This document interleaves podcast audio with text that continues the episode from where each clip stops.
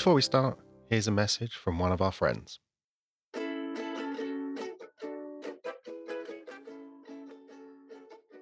I'm Rhea, I'm Jack. I'm Tony. and we are the Pop Girders.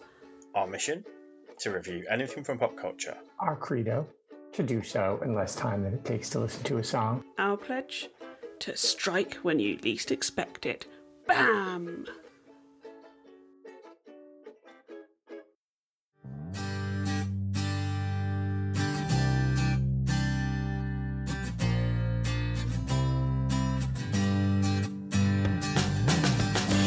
Welcome to the show where people share their passions. Everyone is geek about something. I'm your super dummy Paul on a mission to learn from people's experiences. This is Era of Geek. Today's guest currently has a Kickstarter running for Shakespeare Unleashed, an anthology of stories, sonnets, and comics looking at Shakespeare's work from a new horror perspective. But why don't we hear more from the brains behind the operation?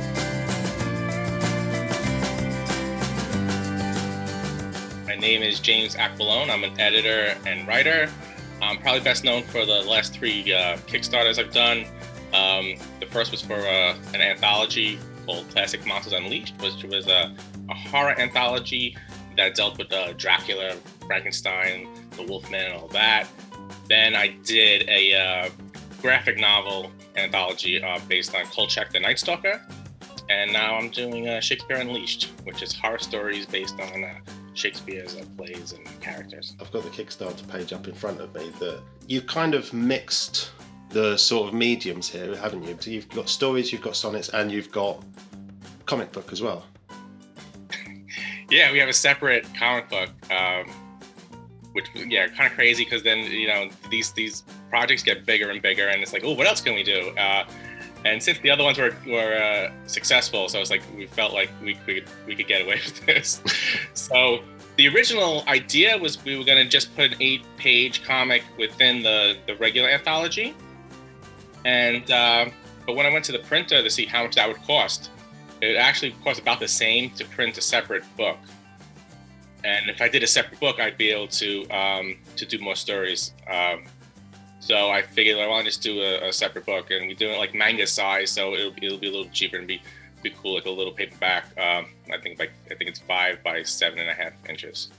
So I thought, oh, that, that'd be cool, and I would, I know I love doing comics, so I thought let's just do a separate book, and and then that kind of grew and grew, and then we have uh, David Avallone is doing a story. He did a story, and we have Helena Masalis. Uh, she did the art for his and I got J.K. Woodward who did, worked on my uh, Kolchak uh, book. He did the art for one of my stories, and we have Zach Atkinson doing another story with me. So, and hopefully, if it's really successful, this Kickstarter will will will add more stories.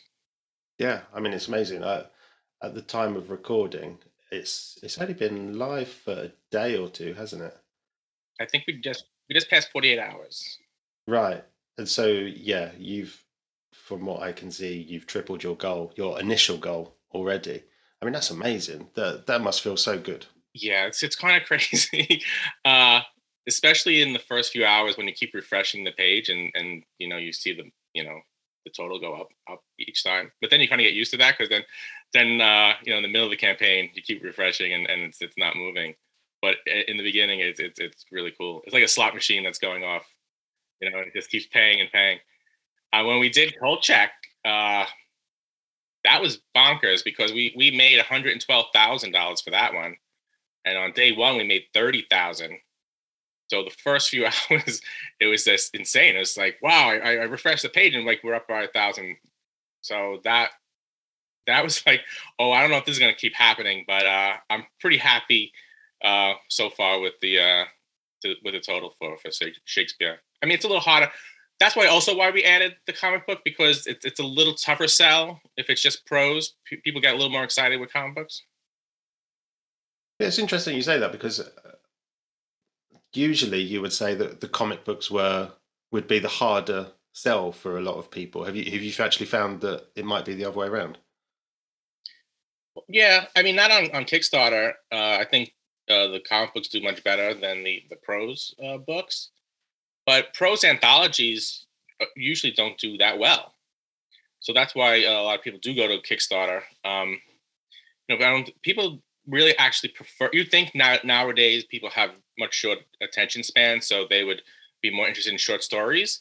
But people really want like big novels, like like a you know George R. R. Martin novel. They want like a big 500 page book, and they want series.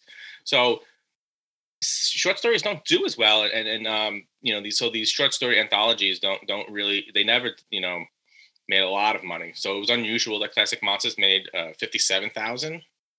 Uh, that ended up being like the the highest funded horror anthology prose uh, on Kickstarter. So I've seen the the comic books have done really well. I mean, there are some comic book uh, creators on Kickstarter that, that making the hundreds of thousands every time they put out a, a project. So I think I don't know. I I, I think maybe comic book um, fans are more willing to, st- to also spend money. They also are really in like the art, so they'll pick up all those rewards. So you know, I think a lot of people who read the short stories can get the short stories for free online. So I don't think they're as used to uh, spending money for short stories. Comic book fans, they they're usually collectors. Hmm. So that's why you have all like the variant uh, covers. So they'll buy, you know, 10 copies of the same uh, issue where uh, you know people who just read prose they don't they don't really care about the book most most of the time they'll even dog ear the pages and stuff and I'm, which drives me crazy and break the spine so just they don't, they don't really care as much about the book as a thing where comic book you know fans are a little uh, crazy about uh, you know keeping and preserving their comics well comics are actually you know they're worth money where where you know most most novels and, and, and anthologies aren't so how did the the whole project start? Where did the idea uh, initially come from? How did it kick off? Well, after we did Classic Monsters, or really in the in the middle of Classic Monsters, and it did so well, we were saying, well, why don't we do a, a series? And I hadn't even thought about doing a series really at that point. So I had to think of what would we do, and um, you know, what what would be like the the the gimmick basically. Um, so I figured, you know, since we did classic monsters, why don't we just kind of keep going in like uh, that kind of like um, you know different takes on different like universes, like different literary universes, and and you know everyone's done uh, like a Lovecraft anthology and uh, fairy tales, so I wanted to do something different. I had been thinking about uh, Shakespeare, doing different stories like in that world. So uh, so let's do Shakespeare. It'd be like pretty awesome to do like a horror stories based on Shakespeare and Shakespeare really lends itself well, uh, I think, to horror. But even the ones that don't, that's also cool when you, you have a story that has nothing to do with horror and you, you turn it into a, a horror story. And of course, with all these these, these books too, it's like you, they need to be in the public domain. So uh, Shakespeare's in the public domain. we can do want, you know. So yeah, we can't do like Marvel, and we can't.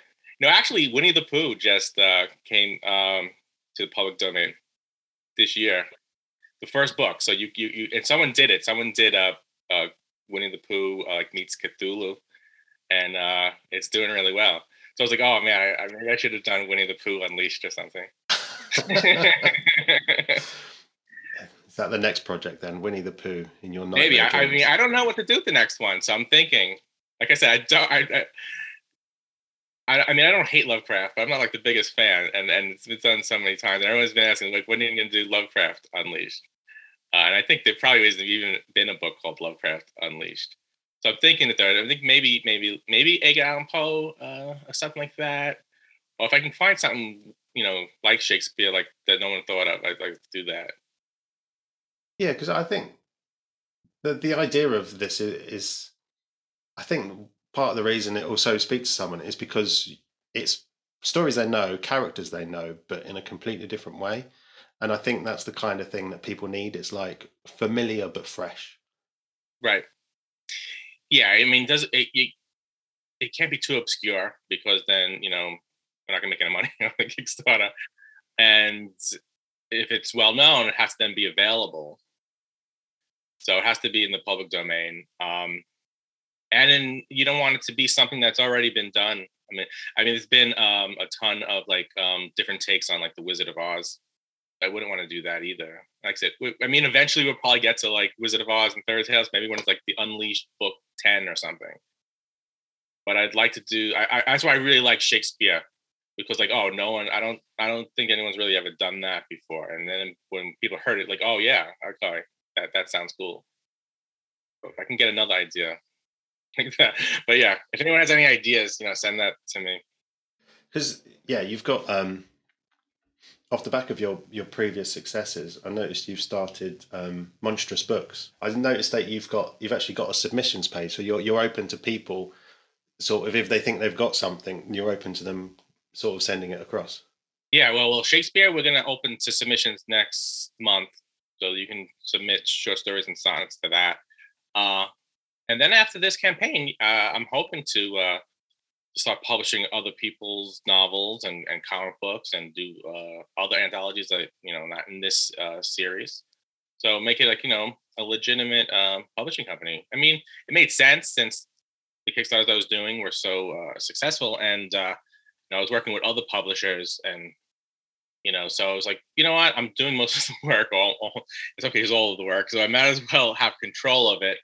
Uh, and I think you know, I think we could do some really cool stuff. And I really want to get into uh, comic books more. So I, I think next year I might do two different graphic novels. So uh, and I might put them on, on Kickstarter too. So hopefully, uh, you know, this does really well, and then uh, we can make Monstrous Books a, a you know a real thing. Because you know it's tough, uh, you know, to be an indie publisher. And I, you know, always seeing like um, these indie publishers they got they fold after a couple of years. So it's always good to have like another publisher come in there and kind of like you know fill fill the gap. And I think you know Kickstarter is great, so to, to raise money, and uh, I think that's a really valuable way to maybe you know uh, you know keep your publishing company going. It's so to me, it's so it's so scary to like just spend the money and then just throw it on like Amazon, and then hope that uh, you get you know your money back because these books are expensive, you know. So I mean, you you would have to sell thousands and thousands of copies uh, just on Amazon, and Amazon's taking a huge cut.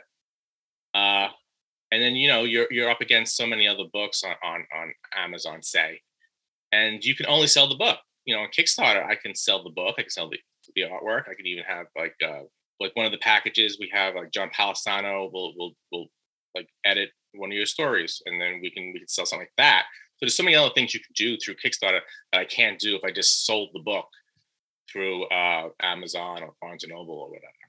Yeah, yeah. People, I think, especially these days, people like to feel like they're involved in a process somehow. Mm-hmm. They, have got some sort of stake in it, rather than, as you say, you're just clicking a button on Amazon. Yeah, yeah. Because with the whole idea really behind Kickstarter is that the backers are, you know, bringing that product to life and and also like they're making it bigger and bigger. So you know, as the as the um, as the campaign you know gets bigger, then we can add more stuff. We can add more stories.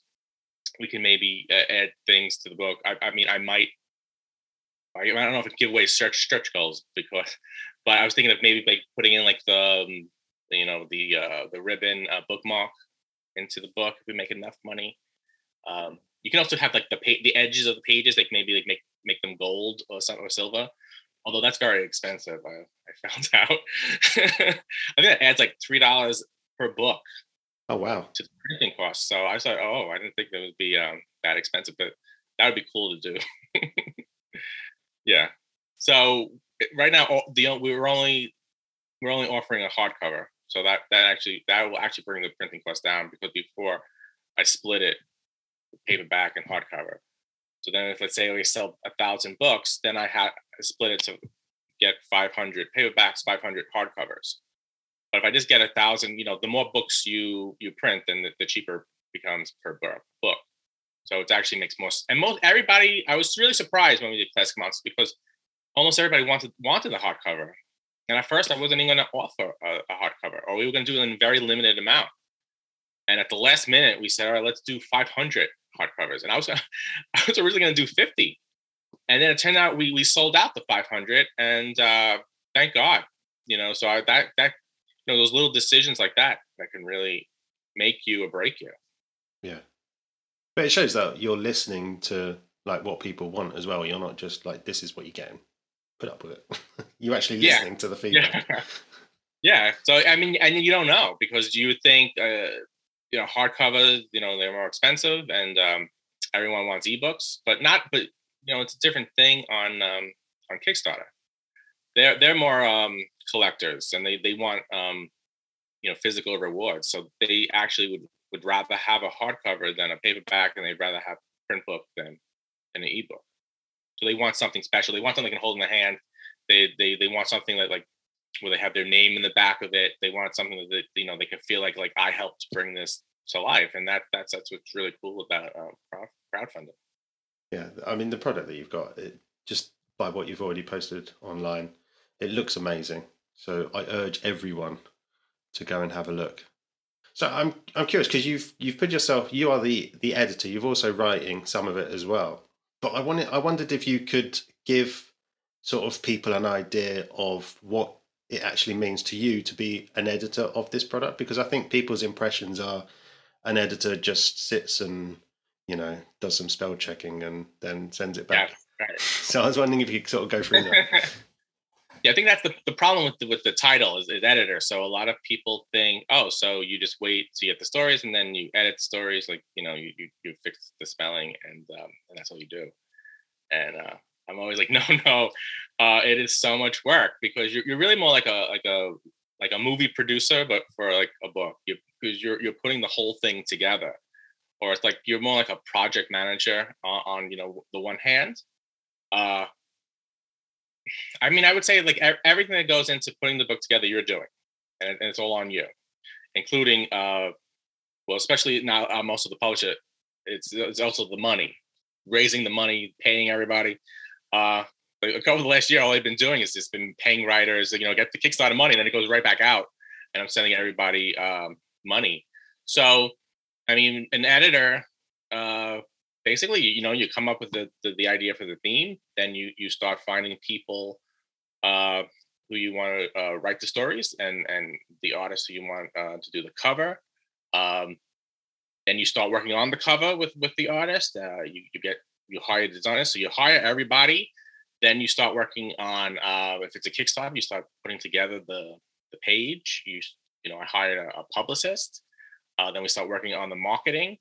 Uh, then you just once you have all that stuff in place, and then you just are promoting and promoting like crazy. Uh, and then when the campaign's over, then you start putting the book together. So then you're getting uh, the stories in, and then you're you're then you're editing it. That's like the last thing you do and then you're coordinating with the designer putting you know the print book together then you're dealing with the printers and then then the worst part is that when you get the books you got to ship them out too and that's a crazy horrible experience because uh, then you go into the post office like every day so i just finished that with classic monsters a, a couple months ago it took me two months to to send everything out um, i even I try to help myself. I had the printers, the printer, they sent the books directly to about like 600 of the backers, but just the book. So I had I had to still handle all the other rewards and and um and like like maybe 400 other books. And it took me it was me and my wife uh just doing it and it took about six weeks or eight weeks to do and i was i was at the post office almost every day and uh postal that's the thing like with, with um and then england you guys with vat and all that. I was like, oh no, I, I didn't realize that because you the, the, law changed in July right after my Kickstarter. They said you have to have a VAT number and you have to be like licensed and stuff to just you know send anything to the UK. And then the postal, uh, you know, costs are really high. Mm. But then you also have to do that. But then uh, after trying to figure out all those laws and everything, I found out that books have zero VAT. Yeah. So I can send I can send the book uh, to to England without having that, but then the other rewards are a problem because then they want you, and I think VAT something like twenty percent, yeah, or something. So yeah, the whole I you know when when Brexit was happening, I was like I didn't think that would affect me, and now uh, now I'm doing Kickstarter. I was like, oh man, why why did you guys do that? so there are stuff. Um, in fact, I just got a, a, message from somebody from the UK says, um, I don't care what I have to spend. You you have to make this stuff available to me because some of the stuff I, I don't have available. Because like a poster, a poster would, even though it's like in a little tube, it, it could cost like forty dollars to send, and I don't even I don't even know what to do with the VAT because that's not a book. So I don't I don't know uh, how I would even send that. You know, so I, I might you know I don't even know if I should try because even if you try and it's like forty dollars, they'll send it right back. and now you're out that money, and then the person still wants their their uh, their reward. So I don't even know what to do with with with England, and then even like the rest of the, Europe, they they they have that too, and every every country has kind of different law on the shipping. So it's a whole process. So editors is like really not a great title. I don't know. and I'm always explaining that to like my family. It's like, oh, you're just an editor. You're just, you know, you know, why are you still working on this? It's like, no, I'm work even like with Fast Months when I was just doing, I was still working on it every day for like for a year, year and a half. Mm. It's a real, it's a real labor of love for you then. Yeah, you have to really love this, and I've, you know, I've always been obsessed with books, so you know, uh, I, I really love doing it. I don't like the shipping part, but uh, I have to do that. But yeah, I love books, and so that was basically my idea. Was like getting in. It's like you know, I've always I've always loved books. I, have always been obsessed with books. I have books all around me, and uh, I have books in every room. I even have books in my car.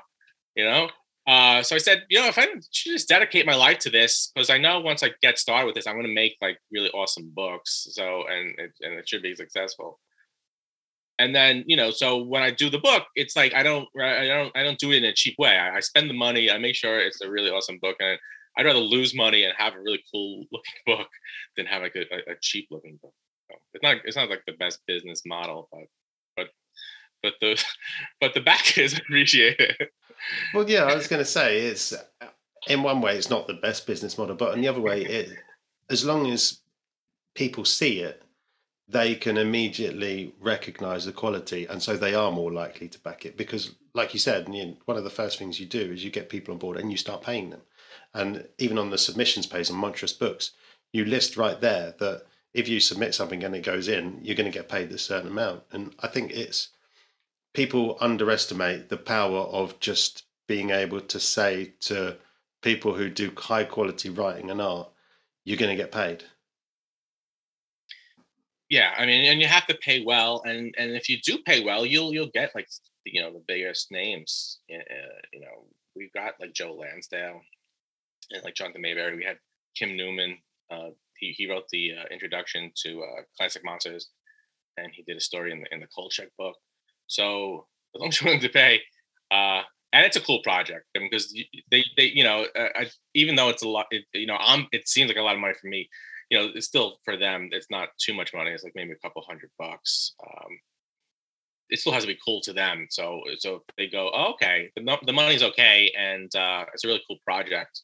Um, they'll they'll come on board, and uh, so that's been really awesome. Is like to get to work with all these these people. I think I you know be working with like Jonathan Maberry and Kim Newman and Joe Lansdale. Uh, with the comic book, we worked with um, like Jerry Ordway and uh, Rodney Barnes. And and like you know it's just kind of crazy like when you when they like send sending in their stories and it's like uh they're they're expecting you to like give the, your you know your opinion and, and edit the notes and stuff so uh luckily it, it's all worked out though and the Kolchak book looks amazing I'm, I'm almost done with that so that that should come out in, in October mm-hmm. I'm working with like a lot of great artists so uh you know they're really doing the and that's the other funny thing. It's like, yeah, it's a lot of work on my part, but the final product really, you know, I'm not technically creating stuff. So I, I just get, you know, great artists and they, you know, they do like a great cover. Um, then I get a great designer and then I get like uh, great writers. Uh, and then, you know, it's, it's really their, their work. And uh, so it's, that's cool too when you get the work and you get the art and, uh, and it works out. Um, and they, you know, they, they see your vision and they get it. And uh, you know sometimes it doesn't work out and you, you kind of but most of the time it, uh, it has. So um, that's really a cool part of, of the, the job too. Is like getting to work with these people getting to see the the stories you know I get, I get to be the first person to read the stories so and get to work so and then I have to hold on to it like you know sometimes for months before I can get to, to show anybody so yeah, I mean, it, it's a it's a fun thing. It's a lot of work, but and and it's also um, it helps if, if it is successful because it, this would be real grinds if uh, we weren't getting any of the support. And you're like, oh, I have this really cool idea, I have this really cool project, and um, no one's interested. That's like that would be the worst. So people are interested, so we're we're getting to do it. So that that's what's really great. Yeah, Oh, absolutely. I mean, as I say, the reception already has been amazing at time of recording, and hopefully by the time this comes out, you would have smashed even more stretch goals, and you'll be, I don't know, sitting there with a giant smile on your face. yeah, I haven't even thought of uh, anymore. Oh, well, the first stretch goals is is is done. Um, uh, I kind of wing it sometimes. Uh, I haven't really, you know, uh, nailed down where all the stretch goals are, are gonna be. I mean, that also is kind of like fun for me too, to kind of wing it and kind of like make it up as I go. I, you don't want to plan everything out, and it, I mean, it's a little anxious to, to be like the last. I mean, with this campaign, um, you know, I was putting to get the page together just like like you know, uh, just a few hours before we were about to launch, and then I think and then Kickstarter went down. I was, I was I was supposed to launch at ten o'clock in the morning, and I'm working like that night, and uh, like three o'clock in the morning, the the, the site went down. I went, oh no, uh, this, is, this is that's the problem with holding things to the last minute. But then it came back like an hour or two later, and uh, I was able to finish it. But uh, but it is. It's like it's almost like a sport doing Kickstarter, you know, because you know you got to raise that money, and you could fail, and uh, so there is some of that anxiety of you know, am I going to lose all this money? Because you got to put you still have to put the money in before the campaign, some of it anyway.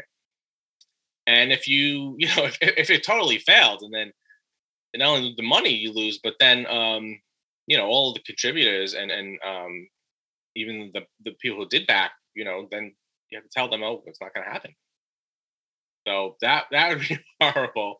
So that's my my thinking more along the lines with the Kickstarter is like, no, we're, we're, it's going to happen. So I, I, don't. I'm not really worried about the funding goal. It's going to happen, and um, you know, the Kickstarter to me is just like the beginning of like like the journey for the book. You know, because then you're gonna sell it after after the Kickstarter. You're gonna go to conventions and sell it. You're gonna sell it on Amazon. So even if you made back, you know, half of your money, that that's fine. You know, this is just pre-orders. So you don't. I don't so I'm, I do not get too anxious about it. That was also another reason why I started my own publishing company, because then I can control it, and then I don't have to worry about raising all the money through the Kickstarter. Because then I know, like, I control it, and then I can uh, you know, sell it for, for another 20, 30 years or whatever and, and, until I die. And I'll make the money back eventually, even if I didn't make all the money back through Kickstarter. So, so people who, who launch Kickstarter campaigns don't have to really worry about that. You know, don't worry about like making all of the money through the Kickstarter. Any any money you make through Kickstarter or any crowdfunding platform is great. That's that's before the book is even made. Fine take that money and then you know you try to get your money back you know the old way uh, mm. when you when you put into bookstores yeah because i think a lot of people kind of with kickstarter they they have a great idea but then they i don't know they try and go for the the next level which i completely understand you've got an amazing product you want to do this this and this but obviously with kickstarter if you don't get all the money you don't get any of it so it's, I guess, the way you made it sound like you've kind of made a calculated decision. You're confident of the product, but at the same time, you know that you don't need it now, now, now. Right. Yeah. I mean, if you have a great book, uh, then you don't, you know, you say like, oh, this is not going to make money. It will. So you don't have to like, yeah. I mean, I could have done a goal of like 20,000, 30,000, which I've seen other people do. And then they really struggle to get there. Or a lot of people, um, when their campaigns always reach like, you know, get to the end in like the last two or three days, or even something on the last day, then they reach their goal. And it's like, I couldn't, I couldn't handle the stress of that. I couldn't go through 30 days, always like, oh, we're like only, you know, 5% towards our goal today. And so that, I would think that would be very stressful uh, to do if you're always you know reaching your goal at the end. Um, so and and you never know you know what's going to happen you know it, like the last two or three days um, you know there could be like a, a walker breakout time and no one's paying attention to your kickstarter and then you're done so i'd rather get it out of the way as soon as possible i mean obviously the book's not going to cost $5000 to to produce so I, I just create like you know a, a smaller uh, more manageable goal to get through it. And then the you know everyone's like, okay, no, we know the campaign, the the book's gonna happen. And also, I think everyone else relaxes and I think it also works better through Kickstarter because now you funded, so you know they're to get their money too. You know, I, I don't know. I, I mean, I don't know how it works the algorithm, but I, I would think that maybe if you haven't, you know, funded, if it's like like you're like 28 days through your campaign, that's they're probably not going to promote it because there's a chance that they just wasted their time. You know, you just went through like like four weeks, um, you know, pushing and pushing for this campaign, and then if it fails, like no one gets anything. Kickstarter doesn't get money. You don't get any money. So you, I think you're best off to try to figure out a way of getting your campaign to fund as soon as possible. Yeah, because ultimately they're a business as well, so they've got their own interest at heart.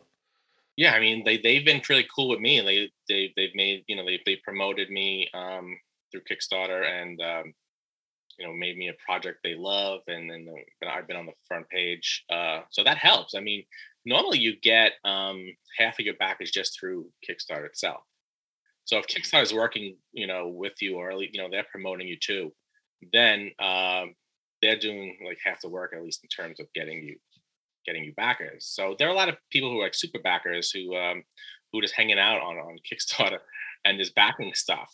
So they they those are people who are not you're not going to maybe reach through your social media or through the podcast and the blogs. They're just like the the Kickstarter people, and yeah, they're super backers who back thousands of projects. So uh, they they they they I mean maybe they I think they get addicted because there's there've been times that I've had people like like cancel their pledge. And like, and, and sometimes I'll write to them and like, you know, just to see like, like, why did you cancel? Like, they were I always go, I back way too many Kickstarters this month. And, you know, my wife is yelling at me. so then, then they'll, they'll cancel. So yeah. So, but those, those people are great because, um, you know, they say they really help the, the campaigns and, and you don't want to have to bring everybody, you know, to the campaign yourself because you know you you you you have limited reach. So it, and that's why I like Kickstarter because Kickstarter does have a lot of uh, you know like super backers and and and fans who who will back you thinking they'll say oh this is this is cool and and they'll back it. And then I've had people who will, will just give you extra money. Just give you like I believe in your project. When I did my first Kickstarter in 2016 for my first novel, um, the first backer, who I didn't know, um, and I had no following or anything, he gave me like fifty dollars. It was like a twenty dollar uh, reward, and and I even I even messaged him, but there was maybe a mistake. I says, "Why did you give me all this money?" He goes I think you're like undervaluing the book, and I believe in it, and um, so here's here's you know I gave you double the money, and I was like, oh, then I was like, I guess that's when I was in with Kickstarter. I was like, wow, Kickstarter is great because you can't you're not going to get that on app, you're not going to get that on Amazon. They're not going to pay you extra money. So and that person has backed all of my uh, projects then after that. So you, you, you get a like a, a, good following too from, from Kickstarter. Yeah, I mean that must feel amazing to know that someone's that invested in your product even before it's even come out. Yeah, that's true. Yeah, that that's like a, a leap of faith. You know, especially you know doing your first Kickstarter because you know they don't know if, if you'll have a you know a, a, lot of people that that's their criticism of Kickstarter. They'll say, "Oh, it's a scam" or something which is kind of crazy because uh, there's so many um, huge projects that have come out of uh, Kickstarter, and uh, I, I, there's always going to be like that one project that like, that did scam people or didn't you know come through, but just just like that's one out of like thousands and thousands. Um, and you look at you you know Brandon Sanderson who did his Kickstarter, last year, and it was forty million dollars. So um, they're legitimate, and I've I've always uh, sent uh, you know uh, backers uh, the rewards, and they usually get more than you know they paid for. But uh, yeah, I, I, I don't understand that. But there are there are other people who are, are very critical of, of Kickstarter too, which I, I don't understand.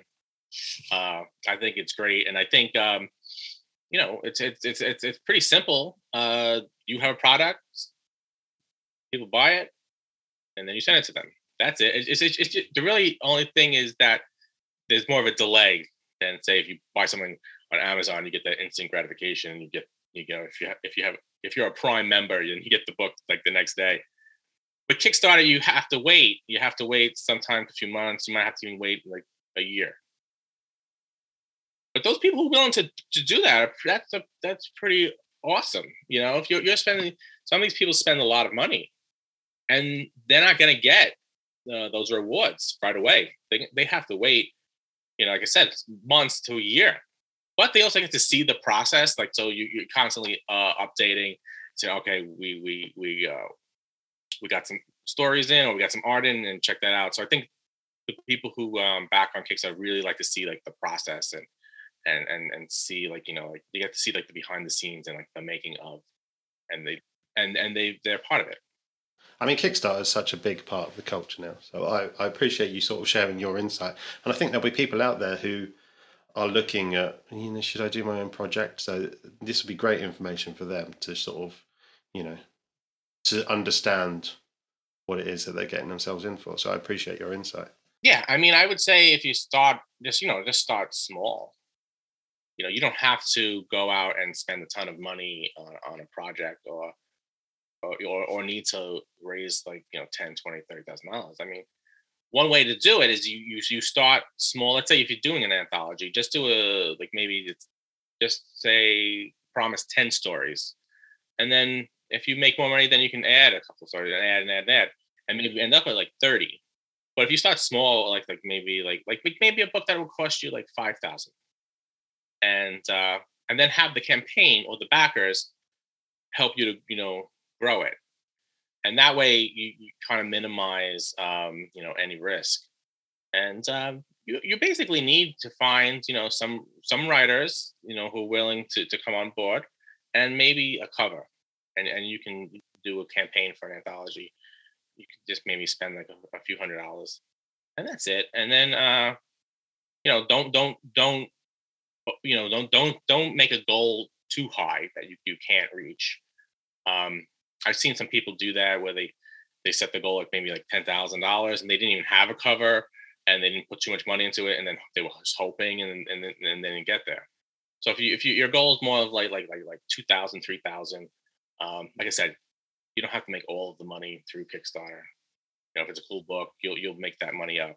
And look it, it is still a business. You you you can lose the money and so you kind of you know, I think a lot of people look at Kickstarter because that was the you know, the idea behind Kickstarter is like it either minimizes a risk or there's no risk because you know you're gonna get all the money before you you know the, the book comes out. So a lot of people say well i'm not gonna put any money into it. I want to make all the money here on kickstarter and a profit and then i'll start working on it. And now there's just way too much competition on kickstarter so you have to kind of work a little harder uh, than that because i don't think people are going to really back too many projects but they like they don't know too much about it and I've seen people do that. I've seen people like try to put out these very ambitious Kickstarters. Like, I want a hundred thousand dollars, and this is going to be a franchise, and it's going to have action figures, and it's going to be a comic book. And that's a little crazy. Uh, but if if you you're realistic about it, you you could do it. So I was wondering if we could learn a bit more about about you then, um, in the time that we've got left. So, where did geek culture start for you? Do you remember sort of your earliest exposure to geek culture? So whenever I talk about this, then I, feel really old because then I get into the last century. Uh, well, I'm the you know I'm like the Star Wars generation, so I was like uh, four years old when that came out. So uh, it was like right there. Uh, I was right there at the beginning. Uh, you know, before Star Wars, uh, you know that geek culture was pretty obscure and it was hard to find and it wasn't mainstream. And that was like the beginning of it. So I, I, I think. I might have even actually been four years old when when Star Wars came out. Uh, no, I wasn't. I was like actually three. Uh, but I don't know when I actually saw it because my, my mother said she went to see it, uh, and they thought it was really awesome. And they're like, "Oh, we got to take you know James to go and see this." And uh, but I was so I might have turned four by that. So like that was probably my first. I wouldn't say it was my first, but you know, being a kid in the 70s, you know, um, Saturday morning cartoons and stuff. And I, said, I was always obsessed with books. So it was that comics uh, at that time, but then it was Star Wars, and then the year after that, it was Superman the movie, and I was really obsessed with that. And it was the Batman TV series with Adam West uh, as a kid. In fact, that was that was like the first superhero I was really into was was was Batman from the from the Adam West show, and uh, then I remember uh, the trailer started coming out for Superman the movie, and I was like, "Oh, Superman! I'm all about Superman now." And I, oh, I hate Batman. And I would, I would, whenever I would go and take a uh, like a, a bath, I would, when I had hair, I would take my hair and I make it into that little, you know, the little squiggle on my head, and I you know, the towel and my cape. So I was obsessed with with, with, with Superman, and that that I distinctly remember going to the movies to see Superman the movie, and I remember sitting there watching the credits, and and at least when I was at you know five years old, that seemed like the the longest like opening credits scene uh, sequence ever, and I was like. Mario Puzo, you know, uh, Christopher Reeves. And I'm like, start this. And I was just like freaking out. I remember in my seat, like, start this movie. What's what's going on? And it seemed like it took forever for that movie to start. And you know, that's still my favorite movie. My favorite superhero movie. It's still, still the greatest superhero movie. I don't care what anybody says. I don't. I don't know. I can say like uh, the Avengers was was the great. I mean, come on. I mean that the first two Superman movies, um, easily the best superhero movies of, of all time and it was made you know, the, the first one anyway, was made in the 70s and it was like, you know, we had the greatest movies made and it was still made like those say 70s movies. You know, there's like a lot of great dialogue and a lot of great characters that you don't really get now. Now you get like the CGI and you don't get really these dialogue scenes. You know, uh, you get like maybe some kind of funny banter, but you can't really beat like the uh, the the play between Lois Lane and, and Clark Kent that you got in the, in the original Superman. You just don't, you don't, you know, I don't, don't see like writing like that today. And I was like, Margaret Kidder was just such was was so awesome in in that, you know, you know, she was just so she wasn't like the typical like like like female character in uh in a superhero movie. She was very like um she was she was more like like like a dude. She was like she would chain smoke and and and, and drink coffee I love that like she she couldn't spell and she was always asking you know how to spell stuff and, and stuff like that. So so yeah, so that's really what started for me. And then then it was Flash Gordon like 1980. That like I think that kind of influenced me more than anything else. That was like I want to go and do like like science fiction stuff. Because every time that was on TV and was on a lot in the 80s, I watched it. And I usually don't watch movies like more than once, but but Flash Gordon I would watch every single time and that with you know the music with Queen, it was just that would just like blew my mind. Flash Gordon, and and th- I didn't realize either. Like years later, people was like saying, "Oh, that was considered like a bad movie." I was like, "That was considered a bad movie." Flash Gordon. it was and it, and it was a bomb, right? And then the same really with with Highlander. Then with Highlander, I was like, "Oh, I, I didn't realize that that it didn't do well at all." and it was not critically acclaimed and it was uh, not financially uh, uh, success. But again, the music with Queen, I mean, that, that makes any movie. Oh, and uh, so those, those, yeah, those are some of my favorite movies. Is, does that sort of reflect as well? Because you said you're a massive book reader, you've got books everywhere. Does that reflect in the sort of books that you read as well? Yeah, I mean, uh, well, I mean, lately, yeah, I probably, well, well, now, yeah, I mean, I'm probably just read a lot of um, spec fiction. fiction. Uh, actually, I'm reading a lot of uh, westerns now because I'm trying to write a weird western. But you know, when I was starting to do the Shakespeare, I, I was thinking back of you know when I was a teen, and you know, in the beginning, I only read. I from probably like when I could, could read to like my early teens. Uh, I only read comic books, uh, like Mad Magazine and Choose Your Own Adventure books. That was it then like when I was later in my um later teens, I became like a really big like like literary snob because I wanted to be a writer, but I I thought like to be a great writer, I have to read the great you know like like classics and literature and, and and I wasn't necessarily thinking of being like a science fiction writer or a fantasy writer or horror writer. Uh, so I thought I have to be as smart as like James Joyce or like Ernest Hemingway, you know, I have to be as good as these guys if I want to be a writer. So I only read uh, those books. I only read like um, I would read uh, John Paul Sartre. I would read Dostoevsky. Uh, I would read uh, Mark Twain. That was like me slumming. Uh, was Mark Twain? yeah. Uh, then when I went to college, I, I was uh, a philosophy ma- major. It was half major. I was journalism and philosophy. So uh, that's all I read until uh, my early twenties, and uh, and it didn't help me, I don't think, as a writer because I would try to read something like Dostoevsky and try to figure out how to write a plot, and I couldn't figure it out. I was like, this this, this doesn't make sense to me because like because they, they didn't write with plots, you know, things just happened and it was just like, you know, a mishmash of uh, events. And it was really stories best based on theme. And my wife, who I, you know, met in college, she only read Stephen King and all the, the, the horror writers like, like Dean Koontz, John Saul, um, V.C. Andrews. So I, I started getting then into Stephen King. And then when I read like I read Carrie and I was like, oh, okay. Okay, I get it now.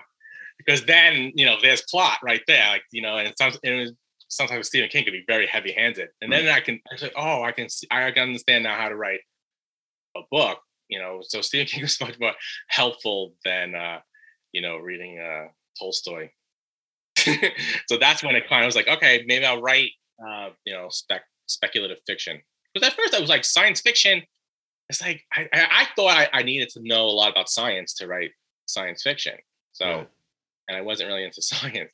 But then it turns out you don't you don't need to know anything. you need to be able to make it up.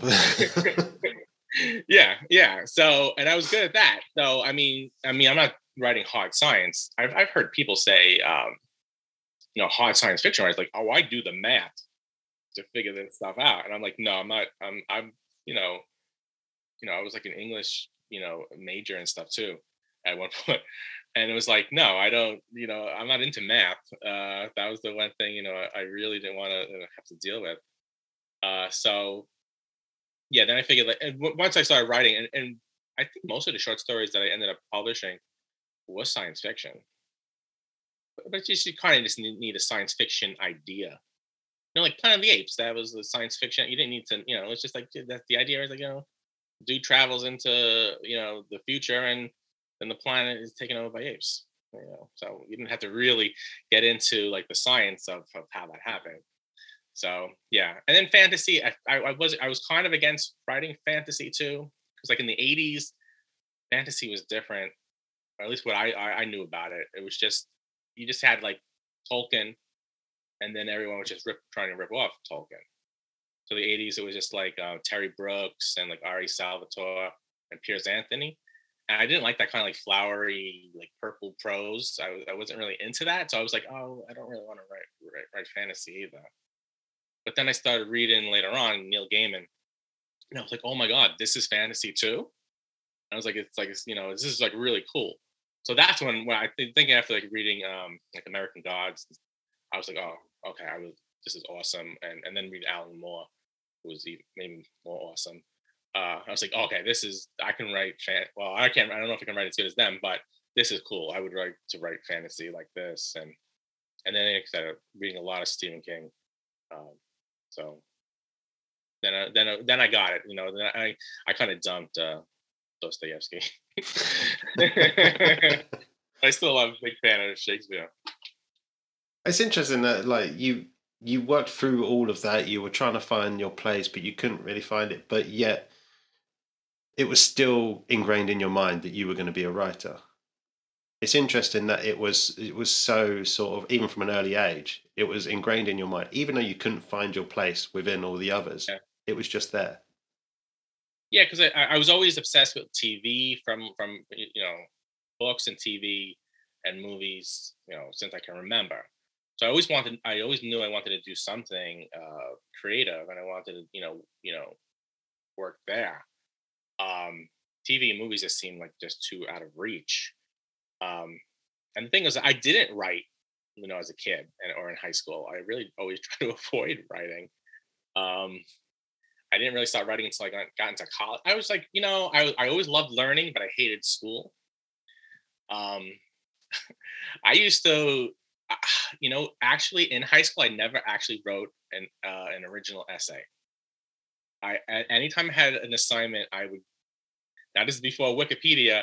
I, I we had we had uh we had um encyclopedias, so I would just go through the encyclopedia and I would copy from the encyclopedia and I would just try I would just change the words. Uh, and I got away with it. Um, so I I was always like even even though uh, again I love books and I love reading usually in English class, I did not read the assigned books. I would read the back of the book, you know, or I would maybe try to watch the movie. Uh, I think now things be a lot easier now because I could just Google it. but again, it, it, see in English class, I, I, guess I was so I was I was a, I was an okay reader, just a writer, um, just naturally. But in English, in English classes, you can bullshit your way through a lot of it, which you can't do uh, in science or in math. You know, so I I did bullshit my way a lot through English classes in high school, but then when I was going to college, uh, you really you couldn't do that as well, and um, and when I was going to college, I had to take assessment test, you know, uh, and uh, I failed the assessment, the writing assessment test, and that really embarrassed me. And because I was I was going at that point, I had already said, "This is what I want to do. I want to be a writer," and then I and then I failed the the writing test, and then I was put in a remedial English class uh, going into college. So I was like, "Okay, I I, I got to get to work." So then, like the summer before I went to college, I started getting books on grammar and punctuation. So all of those years of them teaching me grammar and punctuation in school were totally lost on me. I didn't, I didn't know how to where to put a, a period or a comma. Well, I know I put where to put a period. Like I, I really didn't know where to put commas and stuff like that. So all those years were, were kind of meaningless. And then when I got uh, you know embarrassed by, by by failing the test, then I went to the library and I was you know uh, reading up on like, and then I learned in like like in a month. So that, that even learning is like you know if you're not motivated you don't care mm. you're not going to learn but then when i had to then it was like okay and then i went through remedial english class real fast and then they hadn't put me in like advanced placement uh and you know but but i was always you know i'm gen x so uh, i'm a slacker and i was very much like like you know the typical gen xer so uh, it was always like, oh, James has potential, but you know he doesn't you know apply himself so now I'm making up for that, you know, because being a writer is really like having homework, like like every night. You know, you always got like you know some assignment, and you gotta you know, you know, do your writing, and and even I'm doing like all the promotions, like I get the email interviews, and I gotta answer all the questions. So so now I'm kind of I'm doing all the all the, all the homework now that I that I didn't do, you know, back in the day.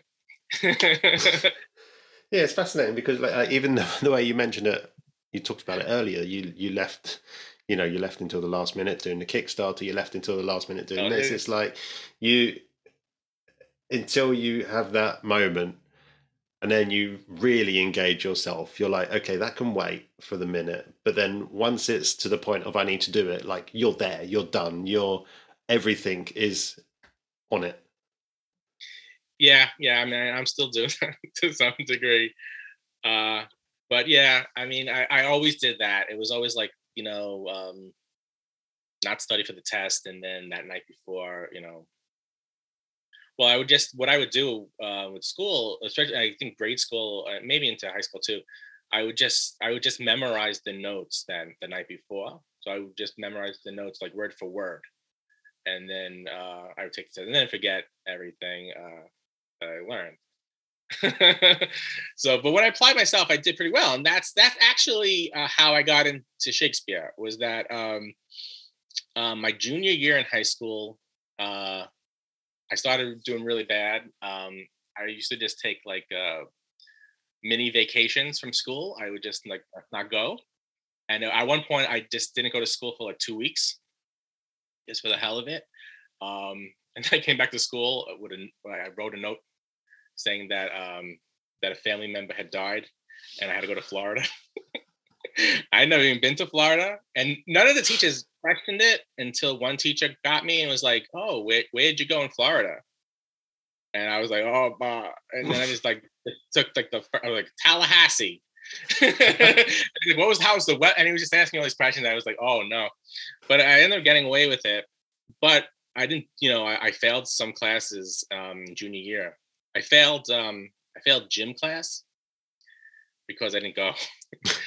so my last term I had to pass every class or I wasn't going to graduate. So they ended up giving me two gym classes. I they took away my lunch and I had gym class during lunch. Uh, I had like independent study. Um, and if I, so I had to pass everything or I wouldn't graduate. And uh, so in English class, I knew how to like you know I all my classes I knew how to just like kind of like buckle down and, and and pass everything and do really well. So English class they gave us two books. uh, in the beginning of the, of the term, and it was Brave New World by Aldous Huxley and Hamlet. And they gave us the books on a Friday, and then by Sunday I finished both, which is unusual for me because I, I usually don't read the book. And then I found out on Monday that those were the only two books we were ever going to read in that class, and we were going to read them in class every day. So now I just read both books because I, I thought they were great. But now we had to, I had to struggle through the whole semester. We were reading like maybe like two or three pages a day, where they're going down like the rows. Like each each kid had to read like a paragraph. And I'm like, oh man, I'm gonna have to get through it. So I used to then take other novels into class and read those as they were reading Hamlet and uh, Brave New World. But that was when I was like, I read Hamlet like a, like like like in a night, and I was like, this is amazing. So that really kind of and, and that again because I was kind of forced to to do well in school. Then all of a sudden, you know, I, I started taking reading really seriously at that time, and then I started reading like you know all the classics and stuff. And uh, but then I really you know began to love it, and uh, so I, I mean I guess I was kind of forced into it, but but but that's how it happened. What do you think was it about those the that story in particular that sort of really gripped you? I think with Hamlet, I think one, I think it's got like so many great lines in Hamlet. Like I was saying before, I think it was like um like like I'm a Gen Xer, and I think Hamlet is a is is a lot like a, a Gen Xer. He's very uh he's he's sarcastic. He's a, he's a procrastinator. He's a slacker. You know, um, uh, I guess he's like it, it, it you know it kind of remind of like um reality bites. It was kind of like like he's he's he's I guess he's old enough. He's kind of like I think he just finished with school and he doesn't kind of know what he wants to do. And he's got like all of these like like adults like uh like hounding him and he and he's got to kill uh you know the the king to revenge his father and, and it, but he, he can't really kind of make up his mind what to do so i think it was very kind of like a gen x story and i think i kind of related with that and I, I think in the 90s i think there was a an ethan hawke uh, version of of hamlet there was kind of like a gen x uh, hamlet I think he might have done it around the time uh, he did uh, Reality Bites or something. So I I think I kind of related with uh, with Hamlet uh, a bit there, and I love like I love the scene uh, with him and Rosencrantz and Guildenstern. I think there was just so many great lines in that. And then you had the movie um, Rosencrantz and Guildenstern are Dead, which came out. Well, came out a few years later. I think I was like in 90, but that was such a great movie. Um, with Tim Roth and uh, Gary, um, Gary Oldman, uh, where they're playing those these two minor characters in uh, from Hamlet, um, and they're kind of like you know um, Hamlet's going on in like the background. Sometimes they'll walk in and out of scenes, and then sometimes we'll get an actual scene from Hamlet, but we'll, we we see what happens to these two minor characters. And I was fascinated by that. I was thought that that was amazing and that was kind of also one of the reasons I did like Shakespeare Unleashed. It's like that that's really cool, and I would like to do something like that with Shakespeare, um, because I, I I was like one of the like the most amazing things I, I saw, and I was like, oh, and you know that's that was written by Tom Stoppard, who also wrote Shakespeare in Love. He also wrote like uh, well, he kind of like doctored and was like the ghost right on some on like, like Indiana Jones, I think Indiana Jones three or something.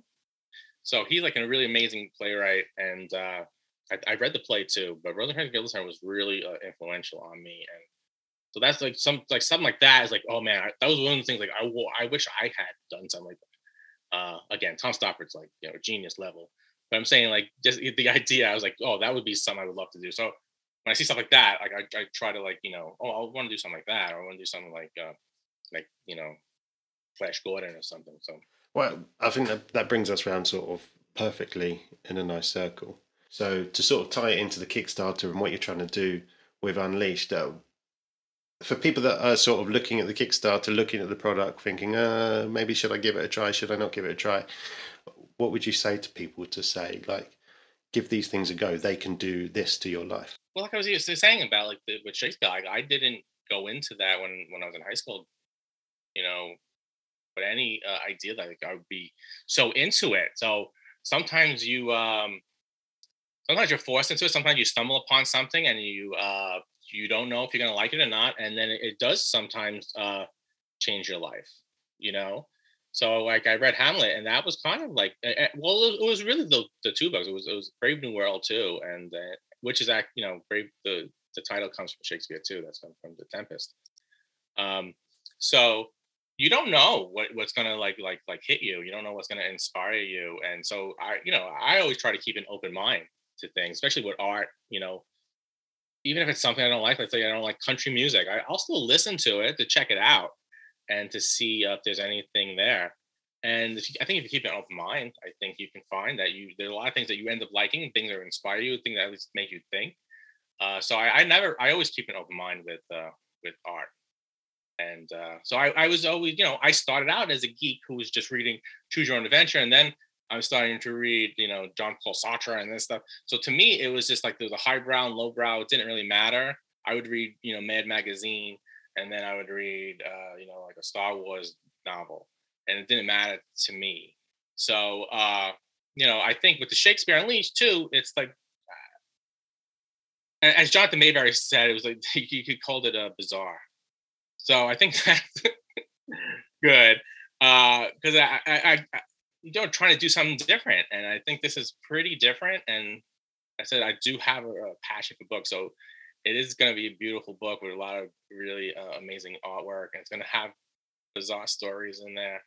Uh, it's probably stories you probably even haven't, you know, thought uh, possible. Uh, you know, so we're gonna have crazy stories in there about, you know, um, we got we in the comic we got zombie Romeo and Juliet, and we have uh, crazy, um, you know, like like sequels to like The Merchant of Venice, and uh, and a lot of stuff I haven't even seen yet. But uh, from what you know, the writer's telling me they they're thinking of writing. I can't wait to to read it, and I can't wait to hold the book in my hand because the you know people when they got Classic Monsters Unleashed, people were really impressed by it.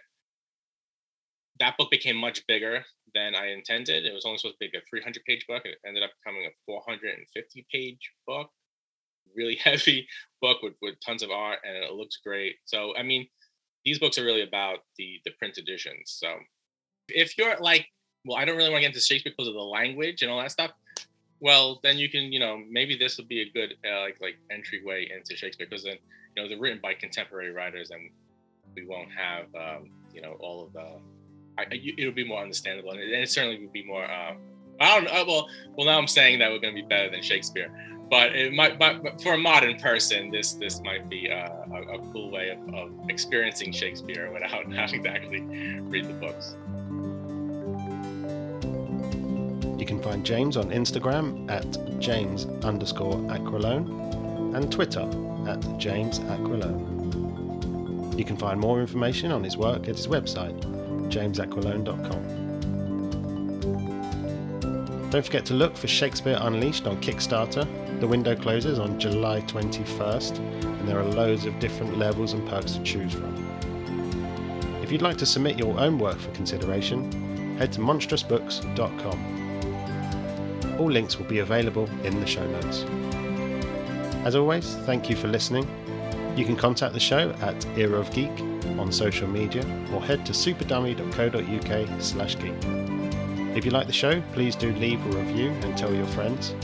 You can also leave a review on podchaser.com.